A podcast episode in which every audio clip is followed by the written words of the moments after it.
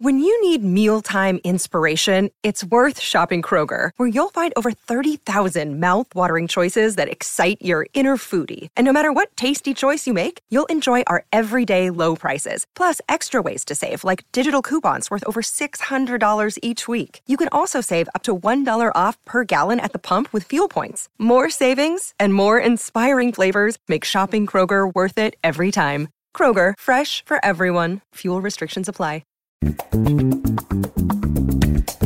Oh, I'm so thrilled to have Liberty Hardy and Rincey Abraham here with me today. Lib from, well, you know her from all the books, writes our new books newsletter, Rincey on Read or Dead. Um, they have agreed to join me to talk about Yaa Gyasi's Transcendent, Transcendent Kingdom, her sophomore novel after Homegoing, which I think was just three years ago now. I'm actually not looking at the I date in front of was you guys. know off the top of your Was it F- five? 2016? Maybe that's four. What, Yeah, what I year wa- is it? yeah, I want to say six. I want to say sixteen too. I shouldn't ever go with my gut about how long things have been this year. Oh, I of read all it in years. 2015. Um, that's what it is. oh, okay. Yeah, Lib read it in 1979 for a release last year. I was three. That's when I learned how to read. to work. So at the top, um, even before we get into what we're going to get into, content warnings for, we were making a list before. Notably, maybe the notable what's not here is there's not actually a sexual assault situation that happens in this. There is animal cruelty, there's animal death, mental health, talk of suicide, racist language, racism writ large. Um, I think those are the ones we should we should really get off the top uh, of our heads too. Before we get into that, maybe we put in the context of homegoing, which Rebecca and I talked about when that book was announced because it was a seven-figure deal. The book came out; it was great. Been looking forward to this. Yaa Gyasi, I think one of the most. I think you could argue uh, it wouldn't be insane to say maybe the most exciting writer of literary fiction working today, or one of a very small handful of people that I personally would put into that context. Um, I guess, Rincey, I'm going to throw it to you first. How does it? How, how is this different for people who liked homegoing? What are they going to get from Transcendent Kingdom that's the same, that's different? How to prepare them for this? Yeah, I mean, I feel like this is a completely different reading experience compared to Homegoing, or at least it was for me. Um, Homegoing is sort of this multi generational epic story. You're following a family over the course of like 300 years, generation by generation. This is much more like narrow in scope. You're following one specific character, Gifty and basically like the story of her life um, you do get a little bit of like transatlanticness because her parents are from ghana. Her brother was born there as well. Um, but and now they're in the united states. And so there is a little bit of that but i felt like in general it's completely different in like feeling and even in tone. I mean obviously Homegoing has some darker aspects to it that it covers, but this one felt significantly darker to me. And I felt like I even needed to get kind of acclimated to the reading experience here. Um, I I think going into it, all of us had homegoing in kind of the back of our minds and i know for me like it took me a minute to sort of like get used to what was actually happening in this book compared to what homegoing was like Live in a way, this one almost, if you were given Yaa Gyasi's two books and asked which one was first, wouldn't you think you would guess Transcendent Kingdom was more like a debut novel? Tell me if I'm right or wrong No, about that, that. that does feel correct. It's not something I had thought of, but now that you're saying it, it does. It almost And tell me why I'm well, right. 'cause it Okay, thank feels you very like- much. And now tell me why feels I'm like right. an autobiographical first novel. yeah, right. Even though Yeah. It's the science is based on the work of her friend, I believe, is what it said in the back. Um, but it does. It sort That's of feels right. like she's telling her own story. she grows up in Huntsville, Alabama, where Gyasi herself grew up, a family from Ghana. I don't know about the her mother, father, brother dynamics. I didn't do too much autobiographical research other than the very like top level stuff. I think even on the jacket flap for this. But it feels like the really talented debut novel that you use what's closest to you first and then you would telescope out. I mean, one of the things that was remarkable about Homegoing was how assured it was, the size of the canvas, but also the compactness of it and the specificity and the grandeur, all kind of moving in and out. Whereas this one, as Rincey said before we got started, is very compartmentalized. Like Gifty herself, um, in the present tense of the book, is narrating her present moment when she's a almost ready to get her PhD in neuroscience at Stanford and working in her lab basically decapitating mice and mice and shooting stuff into their brains to see what'll happen. And what she's actually studying is is super important. But then looking backwards on her life with the occasion of her mom uh, coming to live with her there similarities as Rincey said Ghana there's some transnationalism some bicoastalism but it's really this one young woman professional woman emerging woman's life, what else can we connect it to homecoming? What what other what else would I say about how it connects to homecoming? Because I find this very difficult, eh, though it's natural to try to contextualize. I don't know if there is much else. Mm-hmm. Like it's funny when you guys were talking about sort of the style of it. I, to me, it felt much more like a memoir. Yeah. There were parts of it that felt so like honest. That's sort of like what you're saying, where it feels like a novelization of things that Gyasi has gone through herself, mm-hmm. and maybe it does hit very close to home for her. Uh, but it almost felt like someone was writing a memoir about their experiences more than anything else, which is why I think comparing it to Homegoing is kind of. Uh, exercise in like right, right. like just spinning your wheels a little bit like it's mm-hmm. natural to want to do it but i think there's no real good way to do it because these feel like two completely separate ideas. Do you think that the parts of the book where she's actually writing in her diary is part of what gave it that memoir feel for you? Yeah, I think that's part of it. And I think the fact that it is written in first person too. Um, and even just like the way Gifty is sort of reflecting on her life in within the story uh, kind of has a bit of a memoir feel, like kind of flashing back and telling her or trying to contextualize her own life based on her past experiences and trying to figure out why she's where she is now um, based on like sort of what has happened in the past, which I feel like is very memoir esque. Yeah, she's talking to herself in moments, right? Asking herself questions, relating her own internal struggles over time, but also withholding at the same time. I think the performative aspect of like sometimes it's free and direct discourse, sometimes it's omniscient third, whatever. This one could almost be a journal of a kind, even it's talking about journals. If it was presented slightly differently, you could imagine it as a kind of. Is this the journal Gifty says she's writing, you know, towards the end. Like, is this what we're getting from this? Is it's it's a pretty interesting question. I think beyond here, we have to we have to shoot the the, the spoiler flare. Um, if you want to encounter Transcendent Kingdom without anything else, um, we should we should get on because even saying who the other characters are and why they're important gives away some plot. So I'm sorry, but it's for your own good that we take a quick sponsor break and come back and, and spoil the hell out of Transcendent Kingdom by Yaa Gyasi. Okay, I guess plot. I was confused. I have to admit, it took me a little longer than it would normally get into at the beginning. I couldn't figure out where I was, why I cared about this particular situation. Um, I think in hindsight, these opening the opening few pages make more sense to me. Where Gifty has returned to Ghana while her mother is recovering, recuperating, breaking down, maybe all of those things um, on the occasion of the death uh, of Gifty's brother um, by overdose. And she's sent back to Ghana to spend some time with her aunt. And the inciting anecdote is her aunt picking out someone on the streets and saying that that guy's crazy. And that initiates, incites Gifty to think about her life. Um, it's not clear where she is in the moment of thinking about this. Is she in the present in the lab sometime working on mice? But I think if it has any th- thoroughgoing theme, it's related to mind body dualism, the connection of the soul and the brain, or the brain to the body. I think that once I realized that that was the central metaphor and it wasn't about immigration, it wasn't about gender, it wasn't about race, then things sort of came into clearer focus um, to me. Rincey, you said that compartmentalization was part of it where do you want to start in thinking about what this character is wrestling with and why she's wrestling with it and the way she's wrestling with it? It's funny because, like, reading this book, it almost feels like Gifty's kind of unsure about what she's even doing mm-hmm. and why she's doing it. Um, a lot of the scenes kind of take place with Gifty in the lab, and she's doing this experiment on mice uh, to try to understand sort of like the neurological impact of um, re- reward systems and like trying to deal with ideas behind addiction and depression and things like that. And it's almost as if she's kind of confused about how she got there as well, as if she almost like woke up one day and was in a lab and she's like, mm. how did I even get here?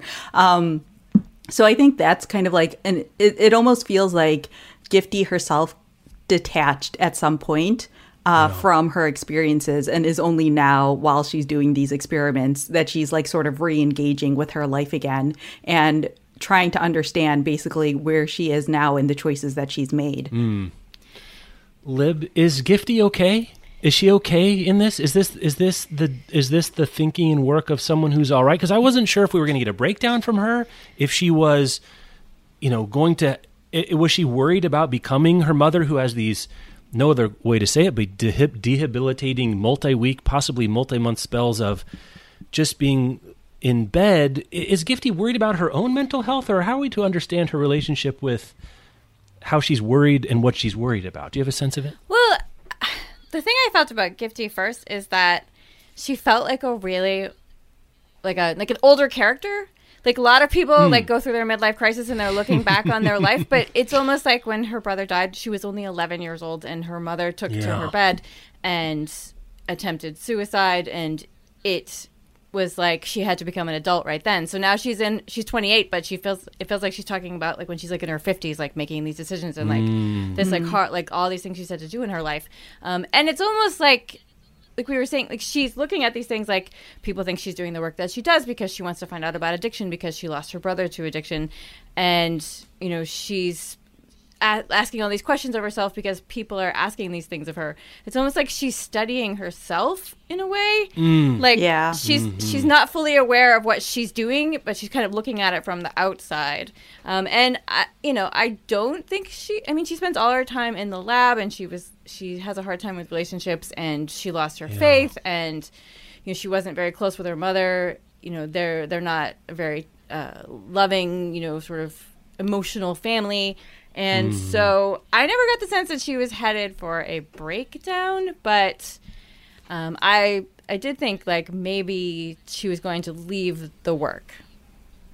Yeah, that's interesting. That she she seems to acknowledge the obvious, not even metaphorization of what she's doing, like trying to study how addiction works so that she can understand her brother, but then also understand something about herself. And whether it's about free will, it's about religion, it's about um, we should talk about the title. I think at some point too that. Part of it is about being displaced or movement, right? If, if one of the themes of homegoing was of forced migration, one of the stories here is about emigration and immigration of moving from place to place to look for something. And if you think of her in the lab as trying to look for something, that makes a lot of sense, but also maybe escaping something at the same time as well. And whether or not she finds what she's looking for, maybe that's where we'll end. Um, because I think the coda or epilogue or the, the, the last chapter is really fascinating here, too. But one of the central tensions is she comes from a deeply religious background to a deeply scientific profession and there's a tension between them but she seems to like the tension want the tension want to use the movement from one to the other as something you know w- what does she not like about religion what she likes about science and does she get from science what she wants is pretty fascinating because i think to use i don't know maybe, maybe the, the, the memoir that's in the back of my mind that Rincey think this could have been is like something like educated right which is a movement Yeah. away from religion towards liberal humanism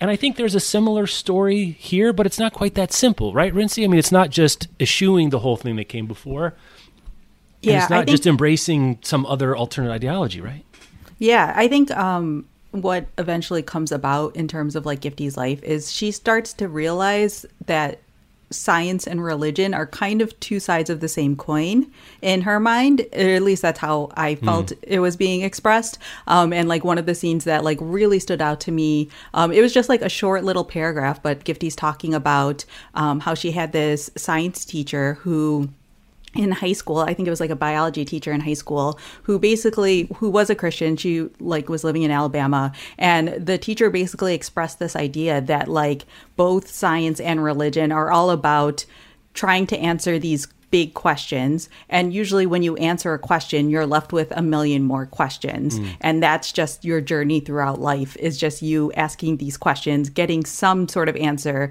and then continuing to ask more questions and seek out those answers. And both science and religion are trying to do that just kind of with different ideals or perspectives or whatever you have.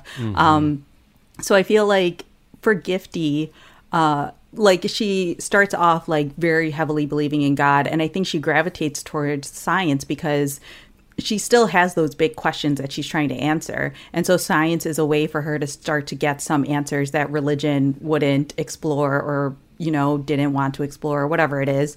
Um, but then she sort of realizes that there's also limitations to science because we don't have all the answers yet in science. Um, and so there's certain things that like religion will be able to explain that science can't and there's things that science is going to explain that religion can't. And so i feel like again it's just like two sides of the same coin. They're both going after the same goal but just kind of in different ways. Lib, you're an animal lover. Talk to me about the mice in the lab. How am I supposed to feel about this situation?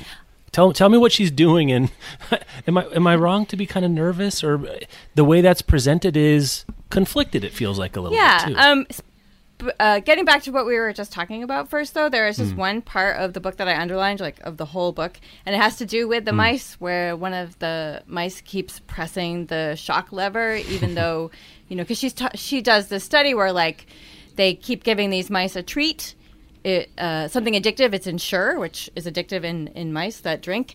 And then she slowly starts to replace the treat with like shocks, which is like a random thing. And some of the mice are like, they opt out immediately. And some of the mice like keep checking it out. And when they realize like they're going to get a shock, they stop. But then some of the mice keep doing it no matter what. And she's, there's this section where she's talking about like how unknowable the brain is, Yeah. even though we've been studying it for so long. And it's kind of like religion. And the thing that I underlined says, um, What's the point of all this? is a question that separates humans from other animals.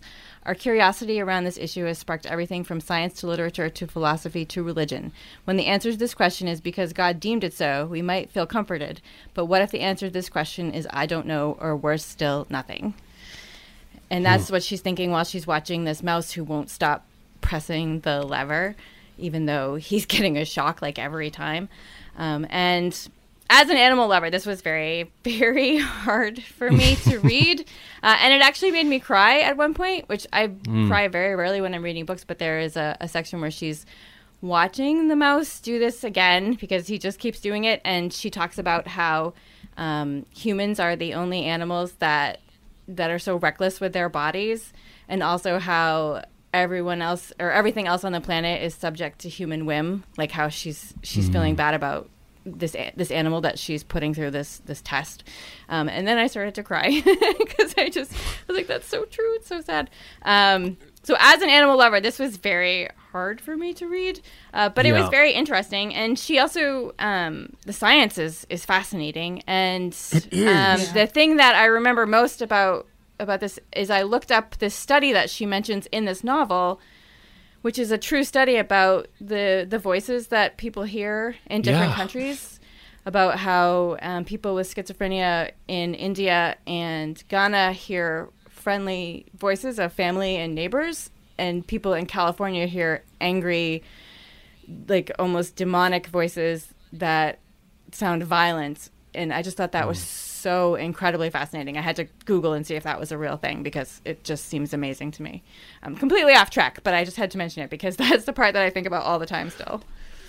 Well, I think what you're picking up on too between the mice and the science and the religion, we also get extended sort of snippets of a seminar about Gerard Manley Hopkins. There's an inter- interdisciplinariness here. Um, clearly, Gyasi herself is interested in a lot of things, and that gets imbued into Gifty, who's a reader and a thinker and a student.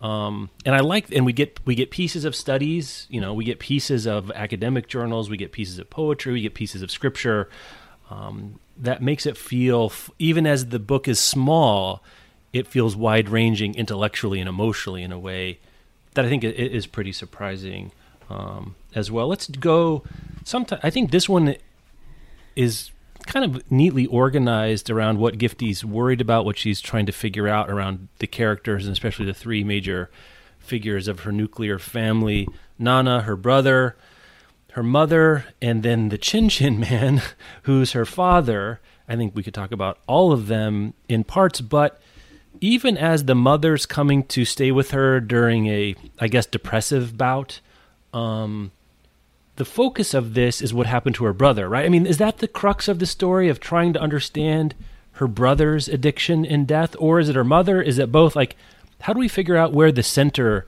of her memory and her sort of emotional journey is? Rince, you want to start? Take a stab. Yeah, what do you I'm- think? Uh, I mean, I would say it's more her brother than her mother uh, because her mother's sort of reaction is kind of like based Yeah. on what happened to her brother. Like, if her brother had never died, like, would her mother have ever had depressive episodes? Like, there's no way to really know uh, because she had never really shown signs of that before, um, at least not to Gifty's knowledge. But again, she was 11 when this happened. Right. Um, so I feel like it kind of revolves more around her brother than anything else because again, this study that she's even doing has to deal more with addiction and like addictive reactions than depression. Uh, not that they d- can't necessarily go hand in hand, but I feel like she's constantly questioning like what would have happened if her brother had never died. I think is sort of like the big question in Gifty's life and kind of what she's curious about because then like she never would have had to like raise herself as a kid um, and she never would have had to see her mother go through things like that potentially and so i feel like her brother is at the center of it more than anything else Yeah. Yeah. Lib. And she also she she also loses her religion. Like religion is such a big part of Yeah. their family, and she loses her faith, or she falters in her faith. You know when he dies. So it's definitely Yeah. him. He's the center of it all. and she even says at one point I, something to the effect of um, I don't have it I don't have it highlighted, but like if she she would pay any amount of money for an equivalent of her journal, but from her brother's point of view, right? Basically, just to, whatever was going on inside of him.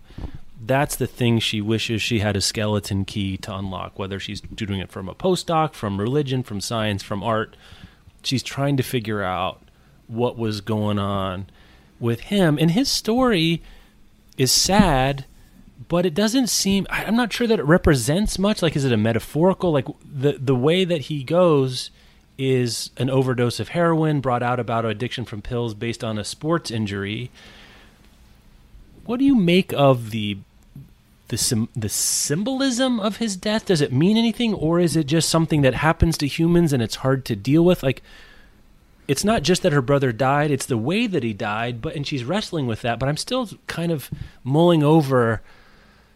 People lose siblings. It happens. It's very sad, and this is certainly sad. But she's interested and fascinated. I think fascinated is the word I'm looking for, in a way that takes over her intellectual life. And it's not clear to me exactly what she's trying to figure out. Like she knows he's addicted, and she's trying to understand which part of the brain it is. I guess I'm trying to I'm, I'm trying to understand her desire to understand, and what are what's the texture of it? What what is it that she finds so hard to live with um, that he died in this particular way? Do you guys have a sense of it?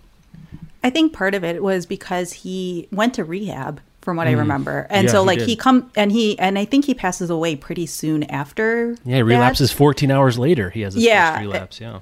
So like I think part of it is like that idea like he couldn't even like last long enough to be able to go through rehab and like get rehabilitated. So I think that's part of it is like was it even possible for him to survive after he got addicted the first time? And was it sort of like an instantaneous thing of like if he didn't get these painkillers or like you know cuz people take painkillers all the time why did why is he the one who Right. got addicted to them and then eventually ended up going on to harder stuff and overdosing things along those lines um, but i also think it's interesting because you can basically like unravel this in so many different ways because like if his if her brother had never started playing basketball and stuck with soccer would he have ever gotten an injury like this?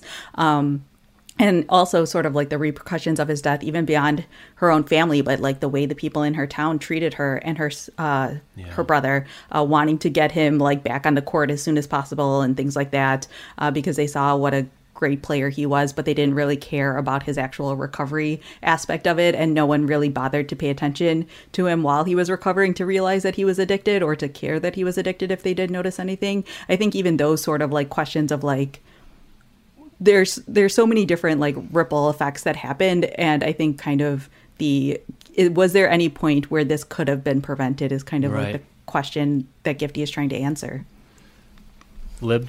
Um, I think that uh, Gifty and her mom and her brother all kind of experience a kind of denial, like in the way that he was addicted and it wasn't like an addiction at first and his mother even found pills and kind of denied that something was going on. You know she herself is depressed but she doesn't believe in depression but we know that she's depressed. And gifty Yeah. took this career because she said she wanted to do the hardest field in science that she could. But we as readers know that you know it's obviously linked to her brother dying you know they all seem to have like some kind of denial about what is going on in their lives uh, and I don't know. It's he's such he's such. I really I was really struck by this part in the book where she because it's something you don't think about. She talks about I think it was around the time with the journal where she wishes that she had a, a journal of of his thoughts. She mentions Yeah. about how they missed out on thinking about the good things about him and seeing all the other things about him other than his addiction um, before he died. Like that was just what he became, and that's all they sort of focused on. And he was, you know, a great guy, and he was their brother, and you know her brother, and and um, they just kind of like blanked those out and just saw his addiction at the end, um, and how everybody kind of abandoned him when he when it was mm. obvious that he was addicted. Um, I thought that was very sad, and it seemed very very true um, because you, Yeah. you just see these like like the problems that he's having, and, and she kind of forgot to see him as a human.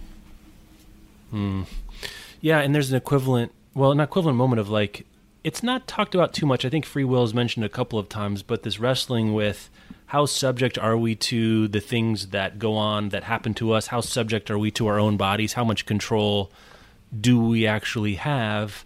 Um, it's kind of like the questions. It's either we have a lot or a barely enough, barely any control, or no control at all. Which of those do you want to pick? Each one of them is terrifying in their own way he i mean i guess you know Rincey, now that you mention it he switches to basketball from soccer and he was great at soccer too right? If i remember Yeah. right He- and there's a an incident of um he, he gets called horrible racist names on the soccer field and basically bows out because he doesn't want to be subject to that horribly hurt.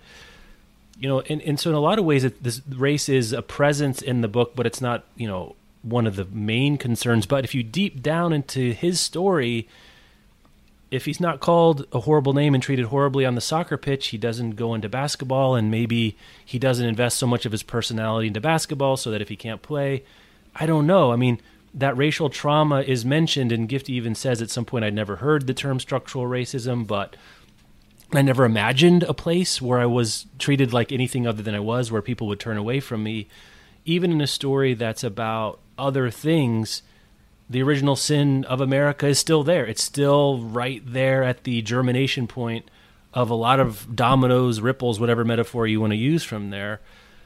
What else should we say about the the way race is and isn't a primary factor here? Um, Rincey, is there anything? How did you understand this as a book about race and American racism, but also a very specific story about a particular family?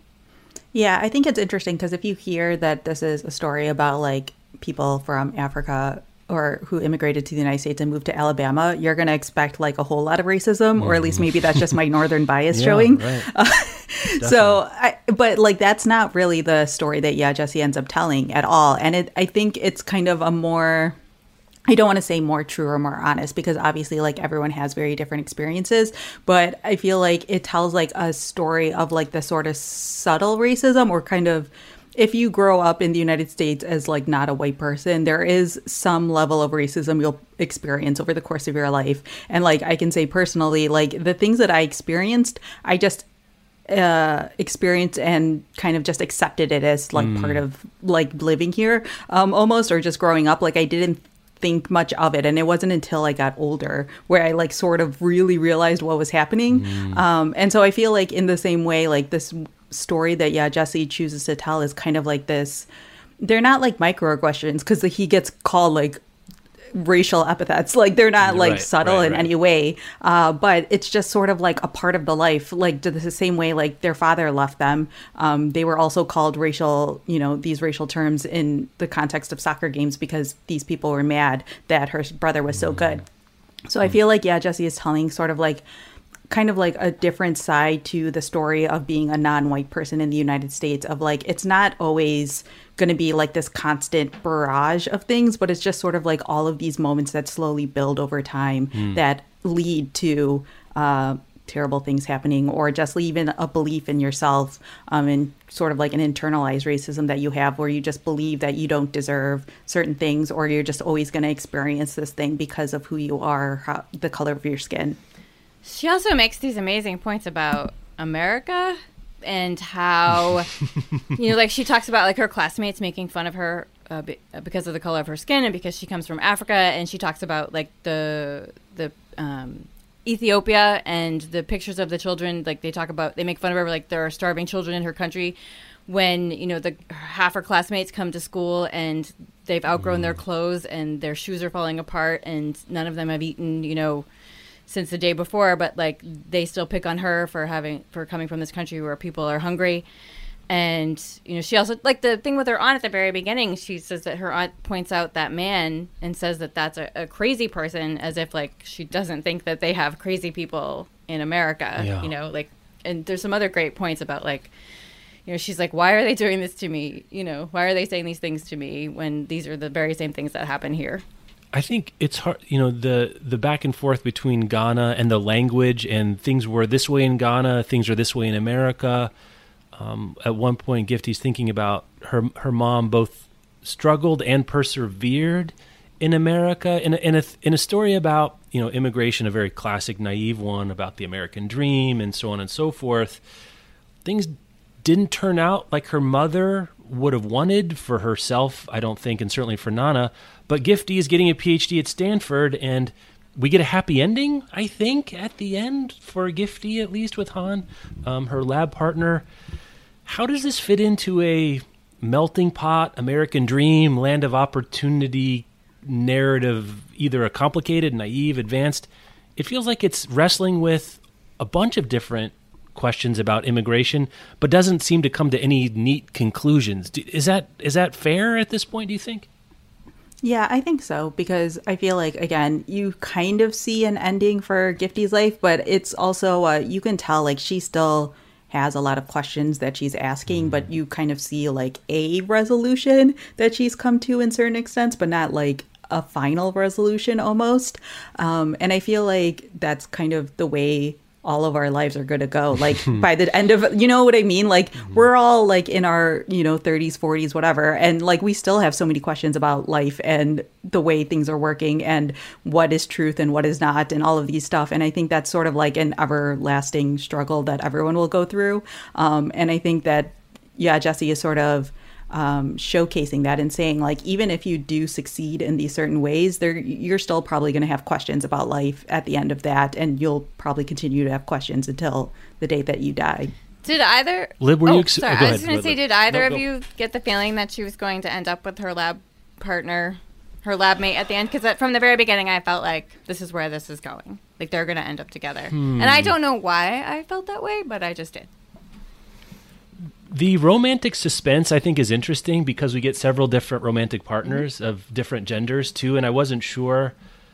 I guess because Han was present tense, it was more likely than the people that were past tense. I actually thought we were going to maybe get a curveball in Catherine, whose husband mm-hmm. was keeping track of her ovulation yeah. with the calendars. Maybe they were going to end up together. I don't know. Maybe I was trying to be too cute with how I thought about it. I, I don't know. I, I, I don't I don't know that I thought that, Lib. To be honest with you, though it makes sense in hindsight. Rincey, were you? Did you see that coming? Did you see the writing on the wall for that one? Oh no, definitely not. Okay. I felt like yeah, I was smarter than us. She's read more books than we have, so she knows what's going on. I just it was just a feeling I had.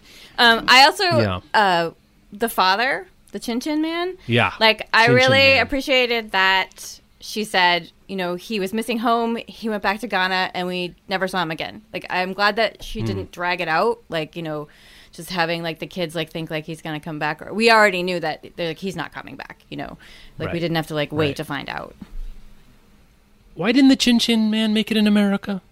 He just didn't like it. And he had a really like it, hard right? time. I mean, that was kind of it. You yeah, know, yeah. He got yeah. paid like nothing. He, you know, worked as a janitor, and he missed his family. Like they're very, um, the the chapters about or the stuff where he talks about his family. Like it's very beautiful. Like the the thoughts that he has about family. So he was very sad and and missing them. Yeah. It's interesting too that it's framed the way their family came together in Ghana is framed as being unusual, right? Both both um, do we get her mom's actual name? I don't remember. I don't think we do. I think about it. But she was Yeah, the 31 Chin Chin Man- when it happened, I think. Yeah, she was 31. He was a little bit older. They tried to have a baby for a long time. Nana, the brother, was born um, late in life. Both of them were kind of resigned to not getting married, it sounded like at one point, but then found each other. So there was a certain sense of being, I don't know, outside the normal stream of the narrative they were expecting. And then he came and was outside of the normal stream, and then they weren't expecting her at all. And then they leave Ghana. There's a sense of displacement even at the beginning, it feels like, that they're just not, they don't fit in quite in Ghana even at the beginning, which I don't know, maybe makes it easier for um, her mom to come to America or not. But even at the beginning, it felt like it was contingent and unexpected and everyone was surprised that they had well we had one baby oh now we're two and now we're older and now we're in america and that kind of contingent piece of it i think is something that gifty is wrestling with too is a one thing that the lab is is about control i guess what i'm trying to say if you think of all the ways in which the lab is figured as the opposite of her family life. You know, it's controlled, it's isolated, it's clean, it's in this very um, academic, you know, rich, um, non religious space that she kind of ends up with science. She lose, goes away from her her her father's in Ghana. We don't know if he's alive at the end of the book. I guess I think clearly we're supposed to think her mom has died when she lights the two candles. She did. But has she, she- mentions that her mother do- passed away in hospice. oh, she did. Yeah. Yeah. Well, then that's pretty clear if uh, that's what she said at that point. But where Gifty ends up, as to where she begins her life, is not. I don't think we're supposed to think of it though as a neat story of progress. Right? Like she, this isn't a happy story for her, or is it a happy story for Gifty? Is her life a tragedy? Is it a comedy? Is this a story of thr- survival? Or is it a story of thriving, or, or maybe a little bit of both? I guess maybe, maybe that's the way. Is like it's not a neat binary. You don't either survive or thrive necessarily immigration in or America, especially as a black woman, a young black woman immigrant. But you can do both. You can survive and thrive. It's an unusual kind of ending to this story. It feels like we don't. This is not the, the kind of I don't know suspended resolution or temporary happiness that's not completely usurped, but also not cl- completely subject. How did you find this as a happy-ish ending? Happy-ish, saddish? I don't know. I'm still I'm still wrestling with it myself, as you can hear. Yeah, I think for me, I I saw I saw it as a way of like yeah, Gyasi trying to provide some resolutions without answering all the questions. Um and so it felt like I would say happy-ish, but I don't even know if it necessarily is that happy. I think part of it is because like you don't necessarily know what Gifty wants out of life. Like that's sort of what she's wrestling with the whole time. So you don't know if this is necessarily like a happy ending for her. Like you can kind of assume that she's going to be happy with Han and she's going to be happy sort of embracing religion again and things like that. Um, but like she has so much tragedy in her life now that like how happy will any happy ending be for her? Right. Yeah. I mean, I guess lighting candles in a church at the end is usually like symbol of loss and survival rather than I made it. I gue- I guess. I guess I make even even as she's running her lab in Princeton. Right. It- It's both Yeah. at the same time. Lib, what do you think? Well, is this a happy I story? think I think it's uh, it's happy-ish, but like one thing that we haven't mentioned really is that she has a really hard relationship with her mother growing up, and Mm, you know the as you mentioned, like they were trying for a child for a very long time, and then when her brother arrived, he was like the miracle baby, so he was loved, and she showed up many years later, and she was unexpected, and her mother said she didn't want her, and she was very hard on her, and her mother, you know, hit she beat her with a switch when she misbehaved, and you know, and then when her brother dies, she said, you know, he was the baby I wanted, and now I'm stuck with you. I mean, which is like a terrible, a terrible thing to mm. say. And so it was, it was very sad for her. You know, most of her, I don't, you know, you, you rarely saw her mother smiling or being happy or, you know, showing her any kind of affection. Um, but I got the when she says she lights the two candles at the end, you know, I got the impression that meant that like she was at peace with her relationship Yeah. with her mother. Yeah, I, I think that that makes sense. And the abiding loneliness too of Gifty's story is hard to underplay. I think E- the her mother's back literally being turned to her without speaking to her for weeks on end, even while she lives in the same little apartment apartment is both metaphorical and just lived experience for her. She doesn't have confidants. She has a very difficult time connecting to other people, to telling them even the basic facts of her life. You know, her relationship with Raymond, which seemed like, um, in a different version of the story, a different kind of a happy ending, but she can't, won't, doesn't want to, is uncomfortable telling her basic thing, telling him basic things like, does he have siblings? Does she have a family? Are we going to know things? And has to be exposed really mm-hmm. um, in the moment of having her journal be found for the truth to come out. And even when her friend Catherine reaches out, it takes several efforts by Catherine's, you know, on Catherine's behalf just to get her to tell her that she's in distress. Um, and I don't know, I don't know if we're supposed to think that that's going to be different going forward to her. Um, is that the kind of thing she's going to carry with her? It seems like it's become a part of her. It's a part of her personality. Can she overcome? Can she do the thing she wants and hopes maybe people can do with addiction? Can she overcome it by tr- hacking her own brain or taking a drug or getting a or finding a coping mechanism to undo these behaviors she knows are destructive. She knows it's destructive not to, for her mom not to go to rehab. She knows it's destructive for her mom not to have, you know, recognized there was a problem when Nana was hiding pills in the goddamn light. If you're hiding pills in the light fixture, you have a problem. I think that's we all should all know that at this point. Um, but that this sort of denial and not wanting to admit to what's going on because of the deep shame. The shame is so embedded and yet only said a couple of times. Where's the shame coming from, Rincey? Do you have a sense of like that is being the, the roadblock to her saying anything to other to anybody else? How, how do you, where did the shame come from? How do you understand the formulation of shame that so informs Gifty's worldview and how she interacts with other people?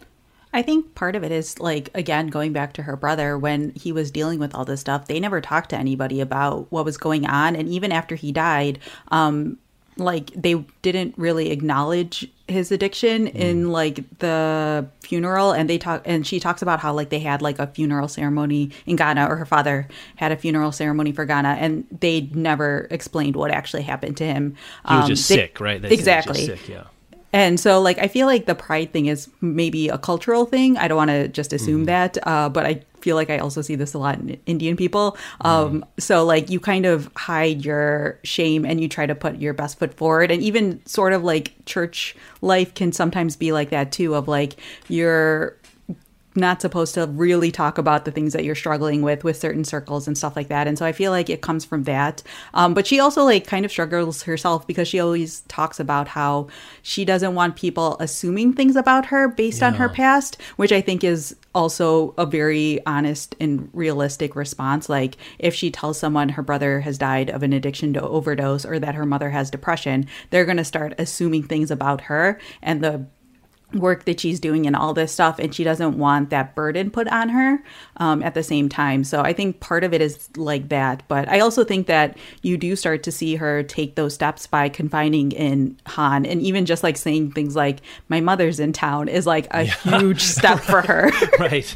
Yeah. It's like a huge revel it's like you could feel a weight come off your chest when she's it's like oh there is a little there's a crack in the door for her to let to literally let people to to let people in. Lib what do you think about Gifty as a character and what her motivations are and how she understands herself. Well, I think she doesn't. Part of it was that she didn't like how people reacted when she told them that her brother had died. Yeah. Like she didn't want right. their pity and she didn't, you know, like how they reacted. And I think a lot of why she kept things to herself had to do with her church, like how the church kind of turned their back on her brother when he was addicted. He was like their, he would be called on stage all the time and they would talk about how great he was and how amazing he was at sports and like bring him up and then when he became an addict, like they just turned their back on him. And there was also the part where she overheard those women saying those terrible things, not yeah. just about her yeah. brother, but about about black people in general. You know, and like what a horrible thing to to hear, you know, as a child.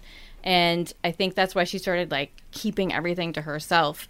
Um, and you know, I think yeah, I think that we're supposed to see her marriage to Han as like she is finally like making this effort now to to be more open. Mm-hmm.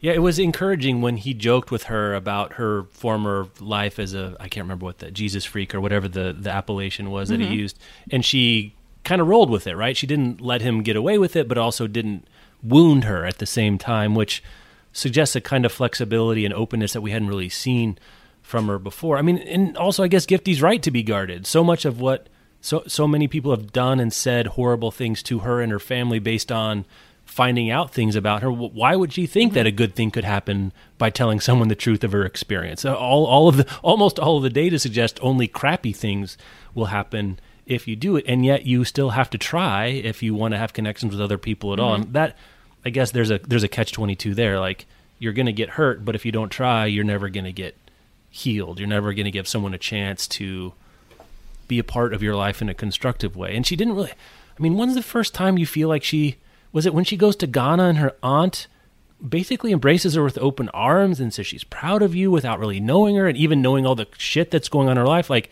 that felt like a real turning point too. That there was someone that seemed to care about her, and I, I guess in my Methodist upbringing we'd call it unconditional love of, Mm-hmm. of a certain kind. It didn't seem to matter, and that was fascinating as a moment as well. And she gets back on the plane. Um, she was. I, I wanted a short story about the the, ma, the the aunt after she puts her back on the plane and goes about and lives her life. I wanted to follow her around for a day. I found myself uh, wanting to know too. What else do you? What else strikes you as being notable, um, both from from the writer's point of view, but also from the story's point of view? Which else do you want to? Are you thinking about or, or stuck with you after you read it? Lib, you read it a long longer time ago, so maybe the things that have stuck with you longer uh, are a better t- a better uh, story of uh, what's interesting here. I think the character she was closest to was her cyborg mouse. Yes, Yeah. her cyborg mouse who had like I don't know some sort of Locutus of Borg head thing and was limping along to the to press the button, um, and that was a success, right? Is success her ultimately her her experiment was a success? I think. Yes, the, Did I read that right? She flashes. Uh, uh, if I understand it correctly, she flashes some kind of blue light, and it stops Mm-hmm. the mouse from pressing the lever that gives them the shock. Yeah. An anticlimax too. It feels like you know, like she's Yeah. been doing all this work for years. She's basically demonstrated that at least in mice, if you do this thing, you can get them to stop this destructive behavior. It should be triumphant, but it's sort of an afterthought, or I don't know. I thought that was interesting too. How how did you take that? Well, Like, were we supposed to be happy about that, or what? Yeah, she also at the end of the book, if I'm remembering correctly, she kind of reaches this point where she's like, "I'm all done with school. Like I'm done with work, and I want to get this over with early, and I'm gonna wrap this all up." She goes to the her professor, right, and says, "I want to finish this year instead of taking another year." Um, so Mm-hmm. the whole mouse thing was she was like, "I'm done." Basically, you know, she- it kind of it kind of seems like you know she was done thinking about the mouse and she was done thinking about Yeah. her brother and everything that was going on with that at the same time. There was like a very quick thing where she's just like, "That's it, we're done. I'm gonna I'm gonna work really hard and get this all over with right now." And that was kind of like the mouse yeah, and it's thing too. Either she got what she was looking for, or she no longer cared about that particular thing. She no longer was interested in looking for that particular Yeah. thing. And I'm not sure I quite have a sense of which of those, or maybe both to some degree. Rincey, what stuck with you over time? Um, what's what's going to stick out to you? What what are the things people are going to look for or remember? Do you think when they read Transcendent Kingdom? Um, I think for me, besides the whole like faith and religion sort of dichotomy that's presented here, um, I think just sort of like you don't really see very many complicated family relationships like this, and I think partially not like it kind of explored in the same way of sort of like her mother said all of these horrible things to her, but also did raise her to a certain extent and allowed her to like help her become like the success that she eventually ends up being um and sort of like the back and forthness of that of like them having these moments like s- small moments often very brief uh very so far in so between brief, but Yeah, all but the more richer for being brief, right? yeah exactly and so like i feel like you don't really see like that sort of mother daughter or like parent child relationship of like very very brief but very rich and like almost I don't know if I would call it loving necessarily, but it feel it has like that sense of lovingness, uh, but also like this, is- but still being completely like distant and uh, detached from each other and living completely separate lives. Like kind of like being both at the same time is something that isn't really explored Yeah. often, in my opinion. there's that tornness that Gifty clearly feels between her mother's way, the culture she came out of, and how she's understands what it looks like to be a mother and to have a daughter, versus the culture that Gifty grows up with in America. Because I think at one point you know, she and Nana say "I love you" to each other, and her mom says in Twi like that's white person's nonsense. Like she Yeah. she feels very torn about trying to come to understand her mother on her own on her mother's terms, but also wanting what she wants a mother to be and not getting it, and trying to reconcile those two things at the same time. That that was extremely poignant to me. I mean, I think any time you capture something about the closeness, distance, contradiction, dichotomy, paradox between children and parents, you've done something really incredible because I think it's so hard to capture that sense of intimacy and distance, um, of loving and, and disdaining and can't standing, but also cannot quitting, um, that she captures in this way of trying to understand and trying to deal with, but also not needing necessary, or ultimately maybe not, maybe transcending the need to understand exactly what happened and just accepting it, right? Of the transcendent kingdom um, is one way of thinking about it too. What else? I don't know. I I guess it's so exciting to see a book that's so different than what you expect from a talented author. Because now the third book, you could. Ex- I, I'm ready for anything. I, Yeah. I don't have an expectation. I I really could believe. Um, almost, uh, I think about Rebecca and I talk about this on the other on the Book Riot show about how Colson Whitehead every book. You don't know what you're going to get. You know, it's really very much um, it widely differs, and it's exciting to see that here. Lib, any get what? What do you want to? What would you love to see Gyasi try to do next? Do you have a sense of Oh, anything. what she anything? I was Yeah, I, I don't know. surprised to not see this on the National Book Award long list, but that Oh, was yeah. exactly my reaction when Homegoing also didn't make the National Yeah. Book Award long list. So, um, you know, uh, I but I would I would read anything that she does. You know, it's all Me too. It's all amazing, and and I think Homegoing won like all kinds of other awards, and this will probably win all kinds of other awards. Um, but it's almost like it's so good that it's like I don't know if this makes any sense. Like it's so good, like why even bother giving it an award? Like everybody just already knows. Does that make any sense? It's like she's already in Meryl Streep territory. Yeah. What's that? That's just Streep being Streep. Yeah. You know? Yeah. No, no Yeah. need. Yeah, that's interesting. I because again, I haven't read nearly as many novels as either of you guys have read last year, but I think of the one, and I've there's a lot of books I've really liked this year. I love The Vanishing Half. I like Deacon King Kong. I've talked about them in other contexts. I think this is the best I've read this year. Um, I, I don't know what other contenders are. Um, even as the scale. I, I don't know. It's like she's got a she went acoustic a little bit after Homegoing because I Yeah. I was expecting it to go bigger, and the name itself, Transcendent Kingdom, you don't get any bigger than that in terms of a title. And I was very careful not to read blurbs or anything, so that it started out uh, so small and really didn't get a whole lot bigger was exciting um, to see. Rincey, what do you think? What, what's your takeaway going forward? Anything for Gyasi you'd love to have her tackle? It's hard to say because like these two books again are just so different from Yeah. each other that I feel like anything that she chooses to tackle, as long as she's interested in it, she'll make you interested in it. so I feel like I'll, I obviously like I'll read anything that she writes moving forward. Um, it would be kind of interesting to see if she like maybe explores something outside of family, maybe like a friendship sort of situation, yeah. Um, and seeing if she can like sort of wrestle with the complicated nature of that because like the first two books were very heavily based in families, so it would be interesting to see if she tackles something like a friendship or even more like delves more into like relationships, like partners and stuff like that. Oh yeah, that's a good question. Like, so she's done a, these are both Homegoing and Transcendent Kingdom are firmly literary fiction, right? Um, Yeah. I guess the zag would be to do kind of a more of a genre thing, like do a straight up romance or a mystery. Rincey, how about a Yaa Gyasi mystery? I'm sure you would read Horror that. Oh, I would, yeah, I would for sure read that in like as fast as you could get my get me a Yeah. copy of it.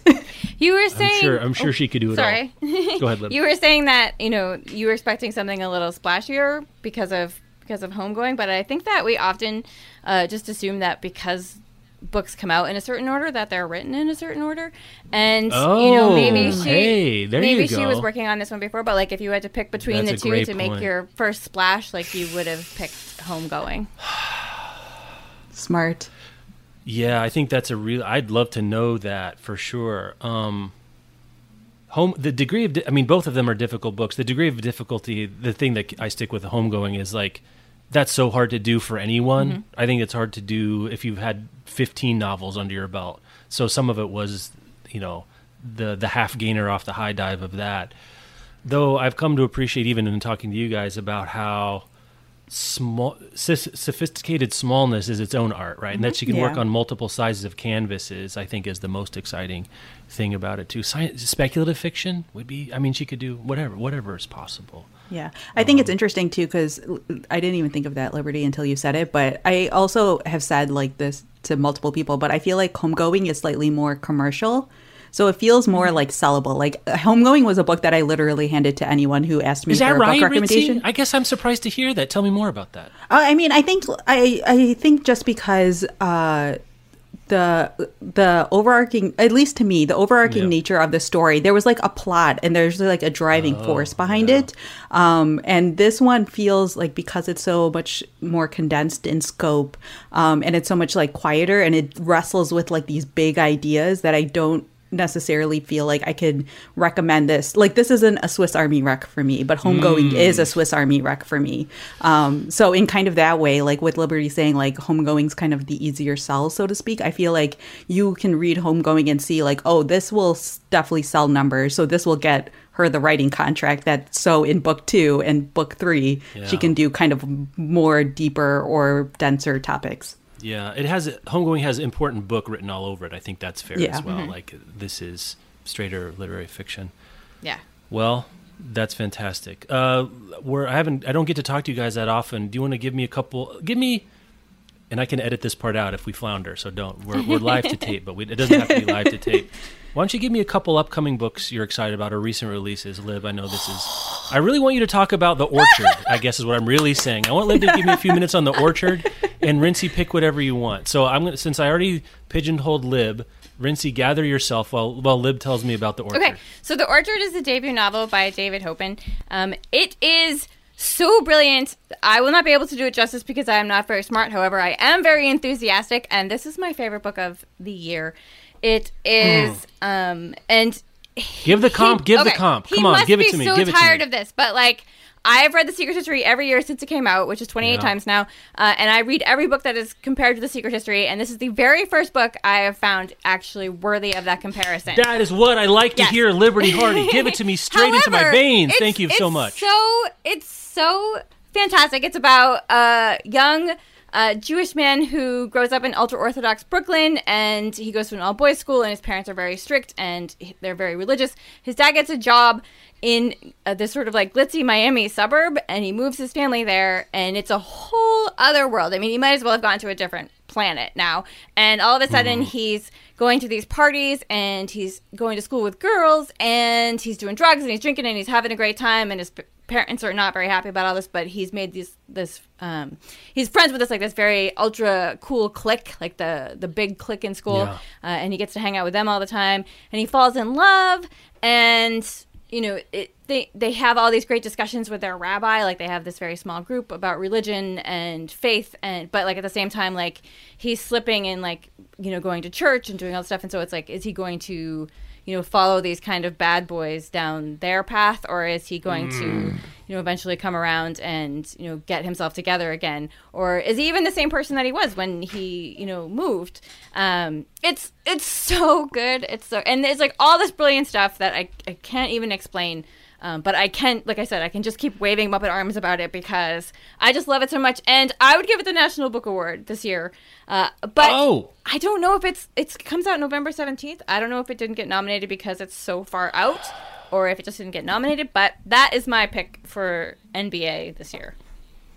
Look, someday we'll do an episode about the secret history and we can nerd about it forever. I am also chasing that dragon, right? I've been there for special topics in calamity physics. I've been for all the ones they say is the next secret history. So Mm. Some of those are good, I'm but very- nope. Some of them are good, but this is the real McCoy, Mm-hmm. it sounds like. Um, all right, Rincey, she gave you runway. Where do you want to land the plane? Um, I'm gonna go completely left field, and I'm going with a Absolute book great. that uh, is already out because I don't read quite as far ahead as Liberty Yeah. does. Well, come on. That's not fair to either of us, but yes, thank you.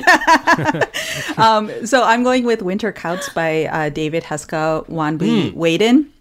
This is basically like I, I will just say I'm like just starting this book now, but it Great. like hooked me from page one. Um, it takes place um, in this reservation in South Dakota. You're following this character named Virgil, who's basically like considered like a local enforcer, and so it talks about like the complicated nature of like tribal um, council basically only having a limited amount of power in terms of like how and what they can pr- prosecute and then like the federal agency having purview over everything else, but refusing to do any work on the reservation. And so he's basically just like a guy who goes and beats up bad people on his Yeah. reservation. Um, and so he uh, gets called in uh, to basically stop this one native person who's bringing heroin in to the reservation now. And so obviously like the tribal council wants to like stop this immediately. Um and the twist is that his i think it's his nephew.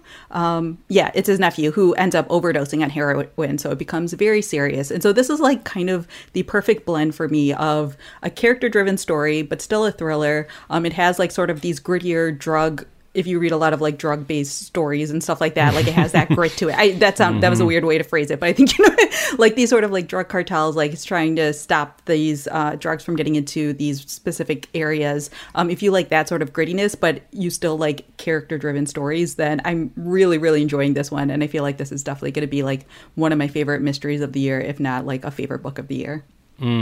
I the one I'm looking for. It's next on my shelf that I haven't gotten to is um, uh, Laila Lalami's next book, Conditional Citizens. Um, it's a memoir. She's a writer, and I think I can't remember if um, did she get nominated? Yeah, she got nominated for one of the big awards. She's won Yeah. stuff, but I think this is her first um, memoir, Mm-hmm. and yeah, the Moor's Account Pulitzer Prize finalist. Um, oh, and the other Americans in national. She got two. She got two um, uh, short lists there, and she's waiting to break through at some point too. That came out yesterday, Yep. So it, it got it, it showed up on my doorstep. Have you read that one? I have yet? not have it here. Okay. Gonna read it. All right. Well, there's one that you've read that I am going to read that you haven't read. That's about as far as I'll ahead I'm ever going to find myself. Um, that's not a good bet for me at all. Uh, also, Homegoing, or sorry, uh, Transcendent Kingdom, two hundred thousand print run for the Wow. first uh, first print run. And I think it got pushed. so they expect us. I think didn't wasn't it supposed to come out in June? I June? believe it did Like, get pushed. everything It got was supposed to come out in pushed, June. yeah. Yep, yep, yep, yep, yep, yep, yep. When Rebecca and I were doing our um, preview show in the spring before COVID, um, it was a Ju- I think a June 26th Yeah. release, uh, if I remember correctly. So that got pushed. Hope it makes it. Um, maybe we'll we'll have to talk about another book sometime. This was too much fun not to do again. Rincey and Lib. You can find them links in the show notes to all the books and Read or Dead. We'll talk to you later. Bye. Bye.